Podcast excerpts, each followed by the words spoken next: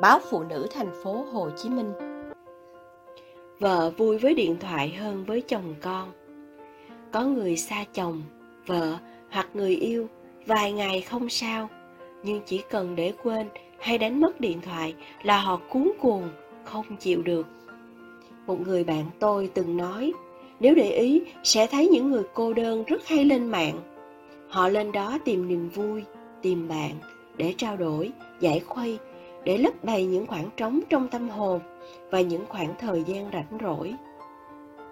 Nhưng liệu nhận định ấy có đúng không khi nhiều người có gia đình, có đôi có cặp hẳn hoi mà đi đâu cũng khư khư cái điện thoại? Không tin, bạn thử vào quán ăn hay quán cà phê mà xem. Có phải nhiều người vẫn đang ngồi cạnh nhau đấy mà mắt vẫn dán vào cái màn hình điện thoại như bị nam châm hút không? Thời buổi gì mà kỳ lạ để biện minh cho việc luôn kè kè cái điện thoại bên mình như vật bất ly thân. Như người tình không bao giờ phản bội, người ta biện minh rằng họ đang kiếm tiền từ chiếc điện thoại, họ làm việc trên chiếc điện thoại, rồi cứ thế vui, buồn cũng trên chiếc điện thoại. Vậy thì người ta còn cưới vợ, lấy chồng hay có người yêu để làm gì khi mà sau giai đoạn vui vẻ, đồng ấm ban đầu, ai nấy lại cắm mặt vào cái điện thoại. Có người xa chồng, vợ hoặc người yêu vài ngày không sao, nhưng chỉ cần để quên hay đánh mất điện thoại là họ cuốn cuồng không chịu được. Có những người bên nhau một thời gian là gần như chẳng còn gì để nói, nhưng với chiếc điện thoại lúc nào cũng ngồn ngộn hình ảnh và thông tin.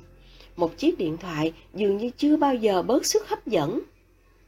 Một cậu em than thở, vợ em sau giờ làm việc ở cơ quan về đến nhà là dán mắt vào chiếc điện thoại, không dứt ra được. Cô ấy lý lẽ rằng, ở ngoài kiếm tiền đủ nhọc rồi, về nhà phải thư giãn. Một người đàn bà làm sếp như cô ấy có quyền tự thưởng cho mình sau những phút giây căng thẳng, áp lực bên ngoài. Việc nhà đã được cô thu xếp ổn thỏa với các bài giúp việc theo tháng hay theo giờ. Việc học hành của con đã có gia sư lo, vậy chồng còn trách cô ấy nổi gì? Chỉ là cậu em nhạy cảm của tôi thấy chạnh lòng khi những phút giây vui đùa với con không đổi được niềm vui cho cô ấy như những lượt like, còm trên mạng xã hội. Cũng như việc trao đổi với chồng chẳng còn thú vị, hào hứng để cô ấy đầu tư, chăm chút như những dòng trạng thái hay hình ảnh vợ cậu ấy chăm chỉ đăng trên trang cá nhân hình ảnh một phụ nữ hot hòn hot trên mạng vì những bức ảnh lung linh hay những dòng tâm trạng show deep. Như vợ em quả thực là nguồn cảm hứng bất tận cho những ai trót đam mê mạng ảo hơn đời thực. Em than, những buổi tối vợ chồng con cái cùng nằm bên nhau trên giường, thoạt nhìn tưởng rất ổn, nhưng thực ra họ đã đồng sàng dị mộng từ lâu rồi khi mỗi người đều theo đuổi những suy nghĩ đam mê riêng đứa con mới cấp 2 cũng không có thói quen trò chuyện với cha mẹ mà chỉ trả lời ngắn gọn mỗi khi được hỏi đến. Vậy mà với các bạn chơi game cùng, thằng bé trò chuyện huyên thuyên không dứt qua chiếc iPad, vừa chơi vừa học. Khoa học hiện đại khiến cuộc sống bị công nghệ hóa về mọi mặt. Không ai phủ định mặt tích cực của sự phát triển, dù người ta phải đồng thời chấp nhận các hệ lụy kéo theo đó.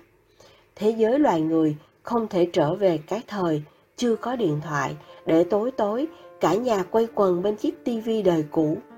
Trải chiếu, trước sân, nằm, ngắm trăng hoặc kể nhau nghe chuyện cổ tích.